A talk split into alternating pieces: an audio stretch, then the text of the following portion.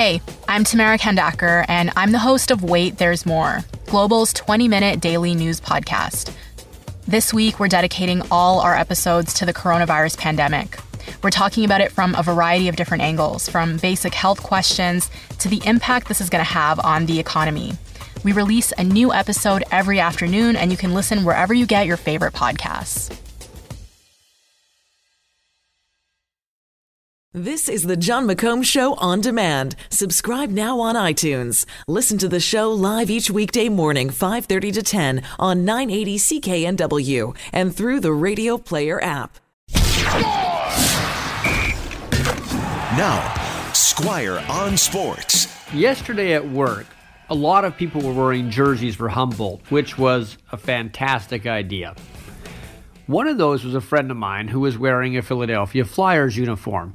Now, he was proud to wear it for Humboldt, but he was a little dejected by the way the Flyers had played in game one of the playoffs against the Penguins. They lost 7 0. They were clowned by Sidney Crosby Evgeni Malkin in Pittsburgh. And he was acting like it was over. Now, I think the Penguins will win this series, but don't be fooled in the playoffs when one game is lopsided. Just go back to last year's playoffs. Edmonton and San Jose. In game four, San Jose beat Edmonton 7 0 to tie the series 2 2. Everyone thought, okay, that's it. The young Oilers are going to get run over now by the Sharks. Edmonton won the next two games. When Edmonton played the Anaheim Ducks, they won game 6 7 1. They ran all over the Ducks. The Ducks looked old and tired. The next game, game 7, Anaheim won by the score of 2 to 1.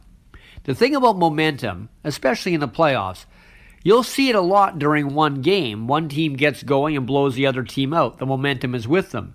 But momentum doesn't stay very long. It's kind of like ice cream in the sun, it doesn't last. One game to the next, you don't often find the momentum carry over. So if your team got beat bad, don't fret. There is still time to come back. Squire on Sports. Catch Squire Barnes tonight on the Global News Hour at 6 and on 980 CKNW.